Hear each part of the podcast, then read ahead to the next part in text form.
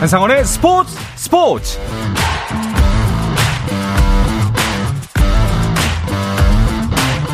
스포츠가 있는 저녁 어떠신가요? 아나운서 한상원입니다. 오늘 하루 이슈들을 살펴보는 스포츠 타임라인으로 출발합니다.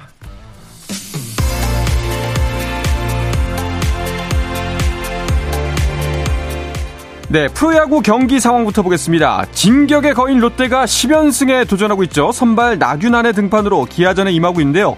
10연승에 대한 부담일까요? 선발 나균안이 크게 흔들리면서 3회 넉점, 4회 한 점을 내주면서 승기를 내주는 롯데입니다. 롯데가 한 점 추격하면서 6회 초 5대 1로 4점 뒤져 있습니다. 대구 삼성 라이온즈 파크에서는 18년 만에 선발 마운드에선 오승환의 모습이 눈길을 모았습니다. 키움과의 경기인데요. 선발 오승환을 상대로 2점 홈런을 만들어내는 키움의 김혜성 적시타까지 터지면서 3점 먼저 앞서갑니다. 키움이 4대 1로 8회 초 3점 앞서고 있습니다. 선두 롯데를 한 게임 차로 쫓고 있는 2위 SSG는 연패에서 탈출한 KT와의 주중 경기를 이어가고 있습니다. 3회 KT의 선취점 쫓아가는 솔로 홈런으로 동점을 만드는 SSG 4회 한 점 다시 달아나는 KT입니다. 6회 초 그 점수 그대로 이어지면서 2대1 점수가 이어지고 있습니다. 자, 2위에 승차 없는 3위 LG의 상대는 NC죠. 플러코 대 구창모의 선발 맞대결이 눈길을 모은 경기. 박민우의 솔로 홈런으로 선취점을 가져가는 NC. 하지만 구창모가 밀어내기로 한 점을 내주고 박동원에게 솔로 홈런까지 허용하면서 경기는 역전됩니다. 2대 1의 상황이 7회 초까지 이어지고 있습니다. 마지막으로 4위 두산은 한화를 홈으로 불러들여 경기를 하고 있죠. 오늘은 한화가 연패에서 탈출할 수 있을까요? 2회 아쉬운 수비 장면이 나면서 한 점 먼저 내주는 한화입니다. 6회 말 그 점수가 그대로 이어지면서 두산과 한화 1대 0입니다.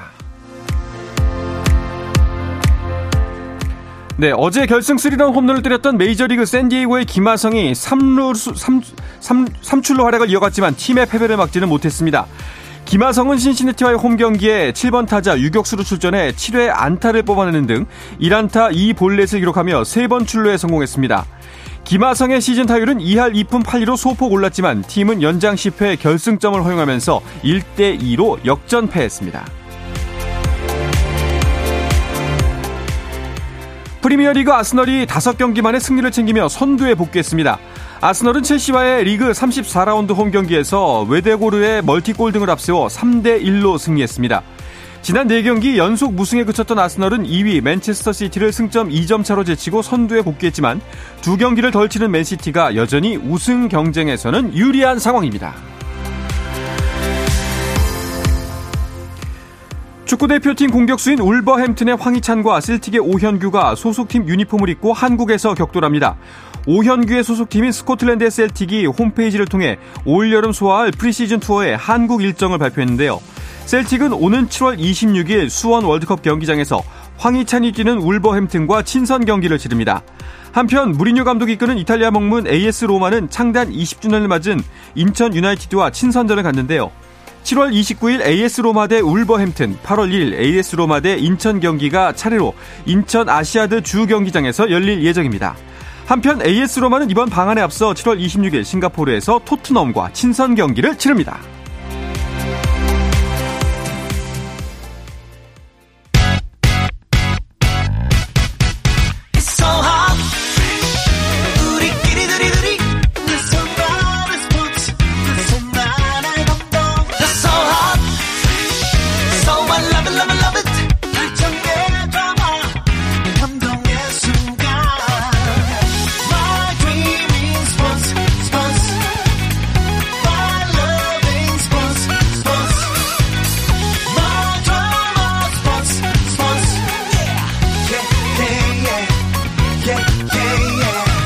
스포츠 스포츠 Shout out to them people, people, people, people, people, people. You can catch me. 수요일 저녁에는 농구 이야기와 함께하고 있죠. 다양한 농구 이야기를 전하는 주간 농구 시간입니다. 조현일 해설위원, 배우 겸 해설위원인 박재민 씨와 함께합니다. 어서 오십시오. 안녕하세요. 손대범 기자는 또 KBL 챔피언스리그 현장에 가 계신 것 같은데 그 누가 불러서 가는 건가요? 혼자 막 가고 그런 거 아니에요? 어, 그냥 예. 아, 기자증이 그래- 예. 없었더라면 아마 네. 못 들어가지 않았을까. 그렇죠. 그래도 네. 기자증은 뭐 네. 갖고 계신 분이라. 예, 혼자 막 가는 거 아니죠? 아, 네, 그건 아닙니다. 그냥 네. 농구 좋아해서.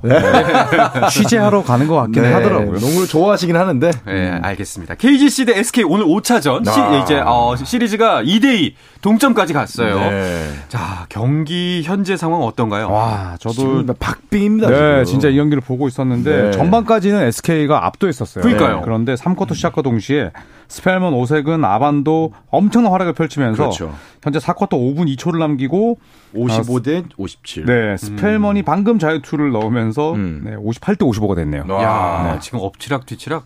사실 어, 이 쿼터가 종료될 때까지만 해도 아, SK 쪽으로 기우나 싶었거든요. 네. 한 10석점 차까지 났었나요? 맞습니다. 예. 네. 그래서 저도 이제 이 경기를 보고 있는데 손대범 위원에게 카톡이 왔어요. 오. 아, 이제 메시지가 왔는데 SK가 너무 준비를 잘했다. 아. 이건 SK 우승 각이다. 아, 취재중 아니네. 라고 진짜 왔습니다. 아, 진짜로요? 네. 네, 진짜로 왔어요. 어. 그래서 또 한번 어, 손레발을 쳤다. 손레발.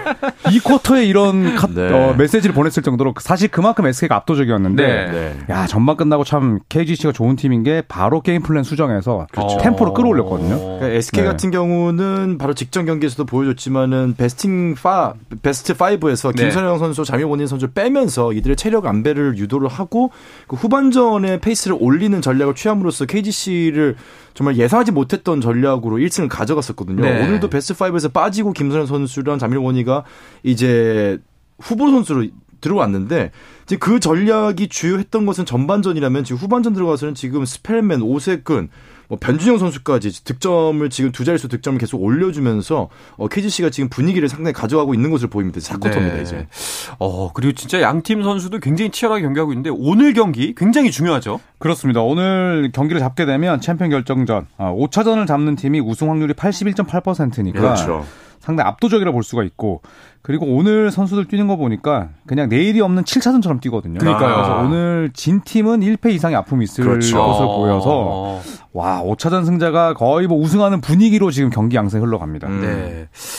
자, 진짜 이번 농구 팬들에게 정말 선물 같은 결승전 시리즈가 아닌가 싶습니다. 어, 특히 그렇죠. 뭐 오세근, 김선형 이두 아. 노장, 노장이라 표현하기도 좀 민망할 정도로 맹활약을 펼치고 있어가지고 이 두 선수를 보는 것만으로도 즐거워요. 네. 네, 맞습니다. 오세근 선수는 이번 시리즈 평균이 더블 더블이고요. 네. 음. 또 김선형 선수는 자밀 워니가 상대적으로 부진한 과정에서 아, 승부처를 또 접수하고 있고 그리고 뭐 주전으로 뛰든 벤치로 뛰든 이 엄청난 활약을 펼치고 있는데 결국 이 오세근을 도와줄 수 있는 아반도 또 SK에서는 김선형을 도와줄 수 있는 뭐 허일영 또 최부경 최성원 선수가 잘해주고 있거든요. 네. 자, 이런 role player들이 번갈아 활약을 하면서 현재 2승 2패 아주 팽팽하게 맞서고 있습니다. 네. KGC 같은 경우는 지금 특히는 어시스트 개수가 SK를 지금 압도하고 있어요. SK 같은 경우는 지금 어시스트가 다섯 개 기록이 되고 있는데 안양시 KGC 같은 경우는 지금 두 자릿수 어시스트를 기록을 하고 있거든요. 그만큼 지금 game plan에 있어서 게임 전략에 있어서 수정을 하고 나온 부분들이 지금 굉장히 주효하고 있는 것 같습니다. 네. 아, 참 이런 날은 정말 그 농구 중계 셋이서 같이 했으면 재밌겠다. 아, 예. 그러니까요. 그런데 저희는 네. 방송이 중요하기 때문에 네. 경기장을 안 가고 그렇죠. 저는 KBS 스튜디오 들어와서 그렇죠. 이렇게 시청자들과의 약속을 지키고 있는데 네. 손대범 위원은 갔습니다. 그쵸. 손레발을 치고 말이죠. 부럽네요. 네. 아까 뭐 잠깐 짚어주시겠습니다만 이 5차전까지 오면서 두 네. 감독 전희철 김상식 감독의 전술 변화도 굉장히 한 가지의 볼거리의 축을 담당하고 있어요. 그렇죠. 네, SK는 뭐 아까 박재민 의원 말씀대로 어, 주전 없이 어, 일단은 스타팅 5 네, 원래 벤치 멤버들을 먼저 또 내세우기도 했었고 어, 그리고 또 문경원 감독 시절에 이끌던 그 드롭전은 아니지만 어쨌든 좀 비슷한 형태의 3위 지역방을 들고 나와서 KGC의 외곽을 봉쇄하기도 했습니다. 네. 또 반대로 KGC는 오늘 3쿼터에서 나왔듯이 뭐 강력한 full-court press 그리고 음. 경기 속도를 끌어올리는 이 up-tempo 농구를 좀 갖고 나오고 있거든요. 네네. 그래서 이번 시리즈는 뭐 경기 도중에 양 팀 감독들이 조정하는 것들보다는 시리즈 전체를 어, 조정하는 능력들이 음. 상당히 재밌어요. 그래서 어, 아마 많은 농구 팬들에게 좀 기억에 남을 그런 시리즈가 될 것 같습니다. 그렇습니다. 야, 지금 그 4쿼터 5분여가 좀 지나고 있는데 또 역전했습니다. 60대 58이에요. 서울 SK가 두점 앞서가고 있습니다. 자, 지난주 같은 경우에만에는 SK 우승을 예상했던 조현일 위원이 기세가 등등했는데 한 주 사이에 팽팽한 상황이 돼버렸어요. 지금 그리고 5차전 상황 역시도 팽팽한 상황이고요. 네, 뭐 조현일 위원께서 항상 얘기하시는 음. 공은 둥글다. 사실 네. 전문가들이 전문가인 이유는 네. 예측을 잘해서 전문가가 아닙니다. 음. 그 상황을 잘 파악을 하고 네. 그 경기 분위기의 이 이유 왜 SK가 이기고 있으면 이기고 있는지, 네. KGC가 이기고 있으면 왜 이기고 있는지 그걸 분석을 잘해서 그렇지 음. 예측을 잘해서 전문가는 아니거든요. 그렇군요. 네, 그런 거 보면은 어, 조현일 위원이 기세 등등한 게 이해가 된다.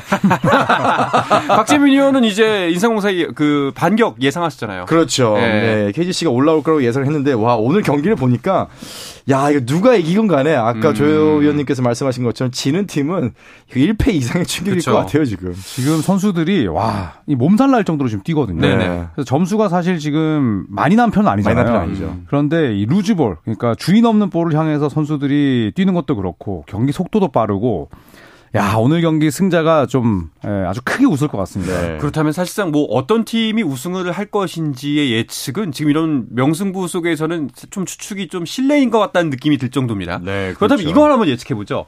두 분께서는 어, 과연 이번 챔피언 시리즈 7차전까지 간다 안 간다. 아, 여섯까지 저는- 가자. 네. 저는 네. 간다고 봅니다. 어, 그래도 네. 어, 음, 어떠세요? 봅니다. 저는 이제 6, 7차전이 KGC 홈이잖아요. 네. 예, 그런데 이제 그런 부분들보다는 아, 오늘 경기 패배한 팀이 그 상실감과 상실감. 체력 난조에 대한 네. 그 변수가 크기 때문에 저는 누가 이기더라도 6차전. 6차전 7차전까지 아, 안 간다. 6차전. 네. 그렇죠. 알겠습니다. 왜냐면 사실 저 스타 베스트 5에서 김정현 선수와 자밀 원희 선수를 뺀 것도 체력 안배를 위한 거거든요. 그렇죠. 그 정도로 지금 시리즈가 굉장한 체력 소진의 양상으로 가고 있기 때문에 네. 6차전에 끝나는 걸 선수들도 원할 거예요. 음. 누가 우승하건 간에 제발 6차전에 끝내자. 여기까지 하자. 네. 네. 알겠습니다. 혹시나 이제 방송 들으시는 농구에 아직 관심을 못 갖는 분들이라면 음. 이번이 정말 농구에 푹 빠지기 좋은 기회라는 거. 예, 네. 아셨으면 좋겠습니다. 자, 또 다른 농구계 소식 짚어보겠습니다. 어, 고양 캐롯. 이라는 이름은 이제 역사 속으로 사라지게 됐군요. 네, 뭐 음. 1년 만에 이제 예, 팬들의 뇌리 속에서 없어지게 됐습니다. 어, 원래는 이제 뭐 고양 오리온스, 또 고양 오리온, 그리고 또 고양 캐롯을 거쳐서 어, 고양 데이원으로 구단명을 변경하게 됐는데 음. 사실 고양이 또 농구 열기가 상당히 맞아요. 예, 네. 뜨거운 곳이거든요. 네. 그렇죠. 또 경기장 분위기도 좋고 예, 그래서 이제 고양 데이원의 아, 이 농구 선수들이 또 농구에만 집중할 수 있고 또 음. 고양 농구 팬들이 또 선수들에게만 또 사랑을 보낼 수 있는 예, 그런 이 환경이 좀 조성이 됐으면 좋겠습니다. 네. 네. 이게 이름이 정리됐다고 해서 사실상 지금 이 구단 운영에 대한 상황이 정리가 된 건 아니죠. 그렇죠. 결국은 KBL 이사회에서 이제 구단의 명칭 변경을 승인을 했지만은 그 명칭 변경의 이유는 결국은 이 네이밍 스폰서죠. 네. 이제 캐롯이라고 하는 곳에서 결국 이제 빼게 된 이유. 음. 결국은 지금 구단이 자금난에 허덕이고 있고 그것이 선수들이 월급을 주지 못하는 상황까지 갔기 때문이거든요. 네. 근데 이 각종 부채가 지금 해결이 되지 않고 있으며 인수를 하려던 관심을 갖던 기업들조차도 정작 인수에는 굉장히 시일이 걸리면서 음. 사실상 지금 화끈한 소식이 들려오고 있지는 않거든요. 네. 그러다 보니 고양 팬들 입장에서는 굉장히 지금 우리 팀이 어, 과연 다음 시즌에 KBL에 계속해서 어, 영속을 할 수 있을까? 유지가 될 수 있을까에 대한 굉장히 좀 우려도 섞여 있고요. 음. 선수들 트레이드를 통해서 현금을 확보하겠다라는 구단의 어떤 그런 방침에도 KBL이 일단은 제재를 좀 걸면서 현금성의 트레이드는 우리가 구단의 그런 요청을 리그에서 리그 네. 차원에서 미라면 점검을 좀 하겠다라고 지금 발표를 또 한 상황입니다. 네. 하, 참 안타깝습니다. 이게 뭐 아직까지 농구계에서 들려오는 좀 소식 같은 건 없죠. 네, 뭐 KBL 역시도 이제 5월까지 좀 기다린다는 눈치이고 네. 여러 가지 썰이 있지만 사실 뭐 신빙성이 있지는 않습니다. 그렇죠. 어, 그리고 또 뭐 KBL이 위탁 운영한다 뭐 이런 이야기도 나오는데 사실 현실성이 그렇게 없죠. 예, 높진 음. 않고요. 음. 과거 NBA에서는 어, 데이비드 스턴이라는 총재가 이 뉴올리언스 펠리컨스를 잠깐 이제 구단주 역할을 대행한 적은 있어요. 예, 그런데 이게 위탁 운영 자체는 여러 가지 난관이 있기 때문에 네, 이럴-. 네, 가능성은 높지 않아 보입니다. 네. 참 이거 작년에 깃발을 휘날리면서 참 멋지게 등장했던 모습이 아직도 눈에 선한데 이렇게 해서 참 안타깝습니다. 자, 그리고 KBL 이사회에서는 또 아시아 쿼터 선수 제도에 대한 개선안도 의결했다고 하네요. 네, 뭐 아주 좀 반가운 소식일 것 그렇죠. 같아요. 네. 성공한 제도죠. 맞습니다. 아시아 쿼터 선수의 이 어, 도입으로 인해서 NBA, 어, KBL 팬들이 굉장히 좀 반색했었습니다. 네. 네, 테크니션들이 많이 들어오면서 그런데 어, KBL이 국내 선수 FA 기준을 이 아시아 쿼터 선수들에게 적용하지 않기로 했습니다. 네. 네, 그래서 FA 계약은 아, 외국인 선수 방식을 그대로 적용을 해서 음, FA 보상 없이 원래 소속 구단에 우선 협상권을 줘서 원소속 구단 재계약 방식을 적용하기로 했거든요. 네네. 사실 뭐 연속성을 갖고 뭐 렌즈 아반도나 또 다른 어, 쿼터 선수들을 응원하는 게 네. 더 팬들이 바라는 바인데 예, 모처럼 또 KBL이 아주 좋은 선택을 한 것 같습니다. 네. 그렇습니다. 자, 그리고 남자 농구 대표팀 관련된 소식이 들어와 있네요. 그렇습니다. 어, 내년 7월에 열리는 어, 파리 올림픽을 위한 어, FIBA 올림픽 이 pre-qualifying 토너먼트에서 우리나라가 아, 모처럼 이 국가대표 유니폼을 입고 어, 자웅을 겨루게 됐습니다. 네. 어, 사실 이 본선에 오르지 못한 어, 40개국이 이 파리 올림픽 본선에 진출하기 위해서 반드시 거쳐야 하는 무대인데 아, 한국 남자 대표팀은 타이완, 인도 그리고 바레인 예, 모두 다 이제 한 수 아래 팀들이거든요. 네. 예, 이 팀들과 함께 A조에 편성이 됐습니다. 그렇군요. 이게 어 우리가 어느 정도까지 성적을 올려야지만 올라갈 수가 있는 건가요? 아시아 1위를 해야 됩니다. 네. 예, 그런데 일단 개최지는 뭐 아직 정해지지 않았는데 A조는 말씀드렸듯이 대한민국이 타이완, 인도, 바레인이랑 소속이 돼 있고 이 B조가 이제 카자흐스탄 그리고 사우디아라비아, 인도네시아, 시리아거든요. 네. 그래서 사실 어, 유럽 선수의 체형을 가지고 있는 카자흐스탄 정도를 뭐 제외한다면 모두 다 해볼 만합니다. 음, 예, 그렇죠. 그리고 또 네. 중동 팀들이 이제 오일머니를 쓰면서 귀화 선수를 데려오는 그런 유행이 지났기 때문에 네네.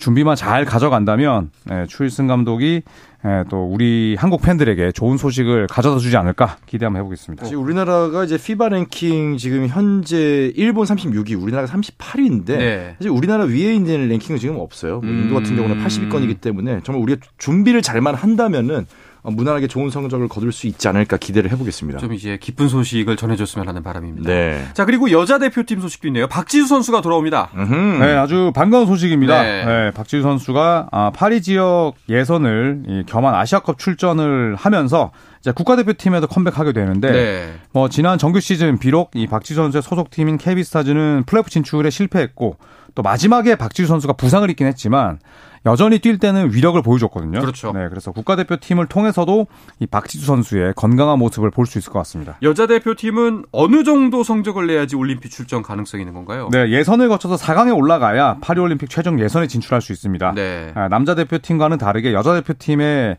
경쟁력은 항상 좋았거든요. 그렇죠. 네, 그리고 또 여자 아시아컵은 6월 23일부터 7월 2일까지 호주 시드니에서 열리게 되는데 음. 또 여자 국가대표팀이 이 시드니에서 A 매치를 굉장히 많이 펼쳤어요. 그렇죠. 네, 그렇기 때문에 뭐 적응에는 큰 문제가 없을 것 같고 네. 좋은 성적을 한번 기대해 보겠습니다. 남녀 두 대표팀을 올림픽에서 볼 수 있는 날이 빨리 왔으면 좋겠습니다. 그렇습니다. 자, 이어서 NBA 이야기로 넘어가 보겠습니다. 잠시 쉬었다가 와서 자세한 이야기 나눌 텐데요. KBS 일라디오의 모든 프로그램은 유튜브로도 함께 하실 수 있다는 거 잘 알고 계시겠죠?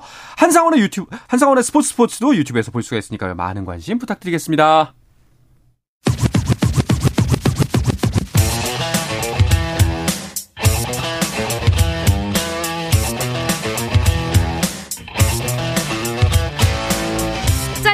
살아있는 시간 한상원의 스포츠 스포츠 수요일 저녁의 농구 이야기 주간 농구 듣고 계십니다. 조현일 해설위원, 배우 겸 해설위원인 박재민 씨와 함께하고 있습니다. 자, NBA는 플레이오프 2라운드 일정에 돌입해 있습니다. 네. 각 컨퍼런스별로 4강이 결정이 됐습니다. 서부의 대진은 어떤 대진이 만들어졌나요? 네, 어, 세미파이널 1번 시드 덴버 너게츠가 4번 시드 피닉스 선즈와 맞붙게 되고요. 그리고 6번 시드인 골든스테이트 워리어스가 7번 시드인 LA 레이커스와 어, 맞대결을 펼치고 있습니다. 빅매치가 만들어졌어요. 네. 네. 자, 골든 스테이트 대 워리어스, 골든 스테이트 워리어스 대 LA 레이커스의 대결 성사가 됐습니다. 오늘 1차전이 있었죠? 네, 오늘 1차전의 승자는 원정팀 레이커스였습니다. 네, 커리 대 르브론의 만남으로 관심을 모았는데 오늘 그렇죠. 경기에서 가장 눈에 띄었던 선수는 앤서니 데이비스였고요. 네, 오늘 무려 30득점 이상, 20개 리바운드 이상, 어시스트 5개를 기록을 와. 하면서 네, 팀 승리를 이끌었습니다. 그렇군요. 자, 1차전의 가장 큰 승부의 갈림길 어디서 결정됐다고 보시나요? 어, 오늘 아무래도 네. 네, 뭐, 외곽과 그렇죠. 외곽과 인사이드. 네. 음. 내가 내곽과 외곽의 이 전략을 완전히 상반되게 가져왔거든요. 음. 이제 뭐 아시겠지만 골든 스테이트 워리어스 같은 경우는 지구상에서 가장 슛을 잘 쏘는 선수들이 정말 다 포진이 돼 있고 그렇죠. 반면에 레이커스 같은 경우는 그 정도의 슛감이 없기 때문에 오늘 완전히 선택을 한 것 같아요. 음. 외곽을 아예 버리고 페인트 존이라고 하는 골대와 가까운 거리 14피트 안에서의 득점에 집중을 하겠다. 네. 페인트 존 안에서의 득점이 두 배 이상 차이가 났고요. 음. 뭐 이제 리바운드 개수나 이런 데서도 레이커스가 압도했기 때문에 안쪽에 있는 문을 잘 걸어 잠근 레이커스가 바깥쪽에 있는 문을 열어 제치려고 했던 워리어스를 상대로 음. 어, 더 굳건한 성벽을 쌓아 올렸다 이렇게 판단하고 싶습니다. 그렇군요. 자, 오늘 경기 만약에 MVP 뽑자면은 뭐 누구를 선택하시겠습니까? 전 데이비스. 데이비스 앤터니 저는 데이비스. 예. 조현일. 음. 네, 골든스테이트가 이긴다고 했거든요. 알겠습니다. 뭐 손대범 기자 같은 경우에는 당연히 레이커스의 컨퍼런스 진출을 원하고 예상할 텐데 두 분은 오늘 1차전 경기를 보니까 이 어, 이 두 팀의 대결 어떤 양상으로 펼쳐질 것 같으세요? 정말 재밌는 거는 손대범 기자님은 레이커스의 컨퍼런스 진출 실패를 예측했습니다. 맞아요. 네, 맞아요. 4대 3으로 골스가 네. 올라간다고 네. 예측했고요. 저는 4대 3으로 레이커스가 컨퍼런스 결승에 올라갈 거로 예상하고 있습니다. 음, 어떠세요, 저는? 저는 골든스테이트의 7차전 승리. 음. 네, 4대 3 승리를 여기저기서 예상했습니다. 네. 아, 뭐 한 가지 일치하는 거는 뭐 세 분 다 굉장히 치열한 접전이 펼쳐질 거다. 예, 네. 쉽지 않을 것이다. 네. 알겠습니다. 자, 그리고 또 한 가지 대결은 덴버 대 피닉스인데 덴버 쪽으로 많이 기울었네요. 네, 덴버가 홈에서 열린 두 경기를 모조리 잡아냈습니다. 특히 2차전에서는 이 자말 머레이가 부진했었는데 니콜라 요키치가 39점을 넣었고요. 이 피닉스는 2패보다 더 아쉬웠던 게 이제 크리스 폴의 부상이에요. 네. 사타구니 부상 때문에 현재 1위 부상자 명단에 올랐는데 어, 지금 출전하기가 쉽지 않아 보이고요. 또 케빈 듀란트가 지치면서 어, 홈 원정 두 경기를 아주 허무하게 졌습니다. 그렇군요. 자, 동부 컨퍼런스, 아, 지금 막 경기가 종료가 됐네요. 예, KBL 챔피언 결정전 5차전 서울 SK의 승리로. 와. 네, 6점 차. 마지막에 오재현 선수의 석점이 들어가면서 음. 6점 차로 경기가 벌어지면서 그대로 경기가 종료가 됐습니다. 81% 이상의 네. 우승 확률을 SK가 가져가네요. 그렇네요. 아, 조현일 해설위원 갑자기 어깨가 쑥 올라가시는 것 같은데. 아, 뭐 요즘에 감이 괜찮아요. 네, 와, 정말 틀렸으면 좋겠다. 와, 진짜. 네. 네. 언제라도 언제라도 뭐 네. 문의할 게 있으면 네, 밤에라도 메시지 알겠습니다. 주세요. 자, 근데- 어, 어쨌거나 19.2%의 네. 확률 남아 있기 때문에. 그럼요. 낮지 않아요? 아, 네. 거의 20%입니다. 그럼요. 네. 자, 66대 60. 사실 점수가 그렇게 많이 난 경기가 아니거든요. 어, 그런데 어렵죠. 이게 그러니까 챔프전이고 플레이오프 같아요. 그쵸, 예. 그러니까 사실 저득점이라서 팬들이 재미없어 하실 것 같지만 이 경기를 보신 분들은 진짜 흥분하셨을 그쵸, 거거든요. 예. 예, 그래서 이런 플레이오프 무대에서는 누가 더 수비를 잘하고 주인 없는 루즈볼을 잘 따내느냐 그쵸. 그 싸움인 것 같아요. 네. 네. 알겠습니다. 자, 이제 시리즈는 6차전. 만약 6차전에서 종료가 될지 예측대로 아니면 7차전까지 갈지 지켜보도록 하겠습니다. 동부 컨퍼런스 2라운드 대진도 한번 볼까요? 네, 동부 컨퍼런스는 리그 전체 1위였던 밀워키 벅스의 탈락이라는 혼란스러운 상황 속에서 어, 시드 8위 시드와 5위 시드인 뉴욕 닉스와 마이애미 히트가 맞붙고 있고요. 지금 시리즈는 1대 1로 동률을 이루고 있습니다. 그리고 2위와 3위 싸움이죠. 보스턴 셀틱스와 3위 필라델피아 세븐티식서스의 대결은 필라델피아가 제임스 하든의 엄청난 활약 속에 첫 번째 경기를 가져가면서 현재 시리즈 1대 0으로 필라델피아가 앞서고 있습니다. 네, 뭐 일단 마이애미하고 뉴욕 대결부터 보자면은 뭐 일단은 지금 현재 상황은 타이가 됐지만 마이애미의 돌풍 무섭네요. 네, 어, 그렇죠. 대단하죠. 8번 예. 시드인데 네. 2라운드 1차전도 잡아냈고 오늘도 사실 졌지만 이 지미 버틀러가 부상 때문에 나서지 네. 못했거든요. 착한 꼰대. 네, 맞습니다. 그런데도 거의 잡아낼 뻔했기 때문에 네. 이게 시리즈 전적은 1대 1이지만 기세 자체는 8번 시드인 마이애미가 5번 시드인 어. 뉴욕보다 더 낫다라는 게 지금 중론입니다. 맞습니다. 그래요? 그러면 두 분의 예상은 이 시리즈 진, 그 진행이 된다면은 결국에 히트 마이애미가 좀 더 우세할 것이다. 저는 마이애미 우세를 예상했습니다. 오. 저는 뉴욕의 승리. 승리. 저희가 네. 뭐 같은 길을 가진 않아요. 그렇죠. 음. 네. 버틀러의 발목이 많이 꺾였다. 네, 많이 어, 꺾여서 그래서. 했죠. 네. 알겠습니다. 자, 필라델피아 대 보스턴의 대결은 일단 필라델피아가 먼저 첫 승을 가져갔습니다. 네, 맞습니다. 제임스 하든이 음. MVP에 걸맞는 활약을 보여줬고요. 45점을 폭격을 하면서 어시스트나 팀 조율, 공격의 조율이 아닌 완전 히 득점 기계로 변신했던 경기였습니다. 네. 이 대결은 이제 엠비드의 변수가 있죠. 네, 맞습니다. 조엘 엠비드가 현재 열흘 넘게 못 나오고 있어요. 음. 그래서 1차전도 출전 여부 불투명 결국 결정했고 어, 2차전도 아직은 출전 여부가 불투명합니다. 네. 이제 12시간 뒤에 경기가 열리게 되는데 음, 뭐 아직까지는 아직까지도 네, 나설 수 있다는 얘기가 없고요. 네. 그런데 무릎이기 때문에 좀 많이 조심하지 않을까라는 그렇죠. 생각이 듭니다. 음, 네. 엔비드가 그 꿈에 그리던 MVP 결국 다 냈는데 경기에는 아직도 복귀의 여부가 불투명한 상황이네요. 음. 맞습니다. 아, 올 시즌 정규 시즌 MVP에 처음으로 뽑히게 됐는데 그렇죠. 이로써 이제 엔비드가 아, 아프리카 카메룬 출신이거든요. 네. 음. 그래서 5년 연속 어, 비미국인 수상자가 됐고 네. 어, 원래는 뭐 이 니콜라 요키치가 유리할 것이다라는 이제 이 예상이 있었는데 그걸 뒤집었고 후반으로 갈수록 네. 엄청난 활약을 보여줬죠. 2001년 알렌 아이버슨 이후에 어, 필라델피아 선수로서는 두 번째 MVP를 받았습니다. 음. 그리고 하키몰라조원 이후로 역대 두 번째로 아프리카계 선수가 어. 아프리카 출신의 선수가 받게 됐죠. 그렇군요. 일단 말씀하셨던 것처럼 진짜 시즌 후반으로 가면 갈수록 엔비디 쪽으로 점점 무게의 축이 쏠렸는데 네. 어 투표 결과도 꽤 압도적이었어요. 네. 그렇죠. 네. 1위표 100표 가운데 73표를 받았습니다. 음. 네. 그러면서 총점 915점. 2위는 1위표 15표 포함해서 674점을 받은 요키치였으니까 네. 네, 말씀대로 생각보다는 차이가 제법 컸습니다. 네. 자, 필라델피아 먼저 첫 승 가져갔지만 엔비드라는 변수가 있고요. 없이도 현재까지 뭐 1승 그 결과를 보면은 잘하고 있긴 합니다만 그렇죠. 앞으로 계속 이게 유지가 될 수 있을까요? 어, 쉽지 않죠. 네. 결국 하든이 뭐, 오늘처럼 음, 45점을 폭격 한다는 것이 음. 글쎄요. 그렇게 계속 45점을 폭격을 해가지고 4경기를 내리 이겨서 수입승을 가져간다면 좋겠지만 제임스 하든도 인간이기 때문에 그렇죠. 그런 부분이 쉽지 않다고 보면은 확실히 제임스 하든을 받쳐줄 수 있는 누군가가 와야 된다. 음. 그렇다면 그 선수는 엠비드일 텐데 엠비드의 그렇기 때문에 복귀 여부가 굉장한 어, 이 중요한 승리의 포인트가 될 것 같습니다. 네, 알겠습니다. 자, 반면에 NBA 플레이오프에서 탈락했거나 플레이오프 일정을 마친 팀들 같은 경우에는 이제부터 전력 정비에 힘쓰고 있을 텐데 멤피스가 딜런 브룩스와 함께하지 않을 거라는 소식이 있네요. 네, 뭐 굉장히 좀 이례적인 발표입니다. 네. 원래는 뭐 그냥 재계약 안 한다고 하는데 아, 멤피스는 어떤 일이 있어도 재계약할 일이 없다. 네. 약간의 좀 오. 해고 느낌이 나는 통보를 네, 했거든요. 그러니까요. 그렇게 음. 발표를 할 일이 사실 없는데. 감정이 석 느껴지는데요. 네, 예. 맞습니다. 더구나 이 딜런 브룩스가 어, 멤피스 그리즐스 연건들을 좀 잘 이끌었던 리더였고 음. 또 멤피스가 직접 뽑아서 키웠던 선수였거든요.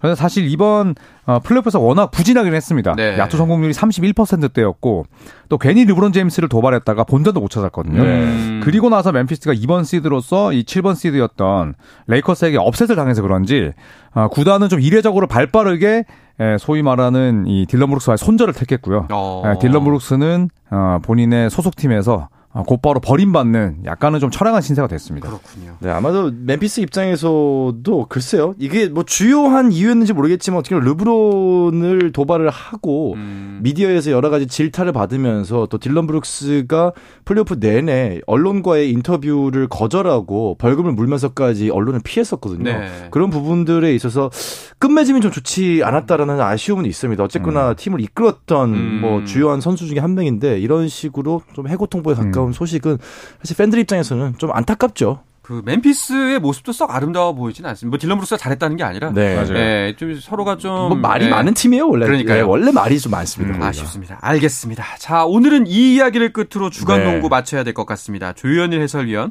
그리고 배우 겸 해설위원인 박재민 씨와 이 시간 함께했습니다. 두 분 오늘도 고맙습니다. 감사합니다. 내일도 저녁 8시 30분에 뵙겠습니다. 한상원의 스포츠 스포츠.